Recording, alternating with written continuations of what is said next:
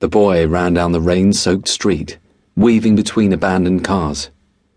He crouched behind one of the vehicles and tried to quiet his laboured breath. At first, he heard nothing. But then, behind the noise of the falling rain, he made out another sound. One that in recent months he had learned to fear. The high pitched whine was getting louder, and that meant that the drones had tracked his scent. The boy forced himself to his feet, pushing the long black hair out of his eyes, and set off down the road again. He didn't look back. If there was anything behind him, he would rather not know. He ducked through the broken door of one of the shops lining the street and ran between shelves stocked with now useless electronic devices. Vaulting over a counter at the far end of the shop, he grabbed the handle of a door marked Staff Only, silently praying that it wasn't locked. The handle turned, and he stepped into the gloom of the room beyond. As the door closed again, he was plunged into darkness. The boy unzipped one of his coat pockets and pulled out a small torch.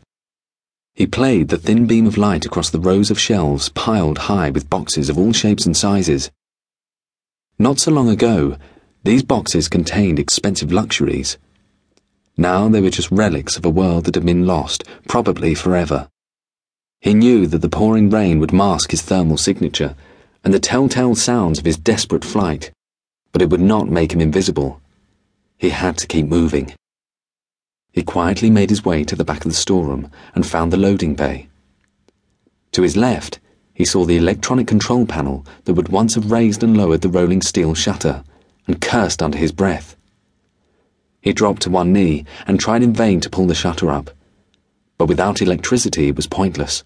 It was locked firmly in place. He froze as the high pitched whining sound became louder again, and he heard the sound of shattering glass coming from behind the staff only exit.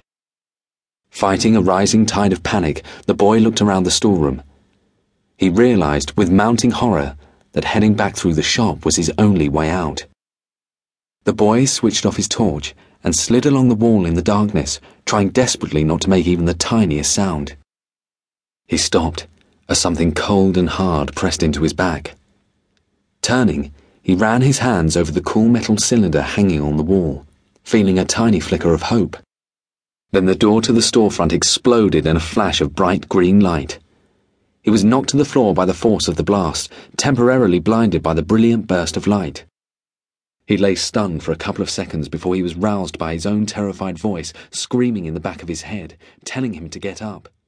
He had to run.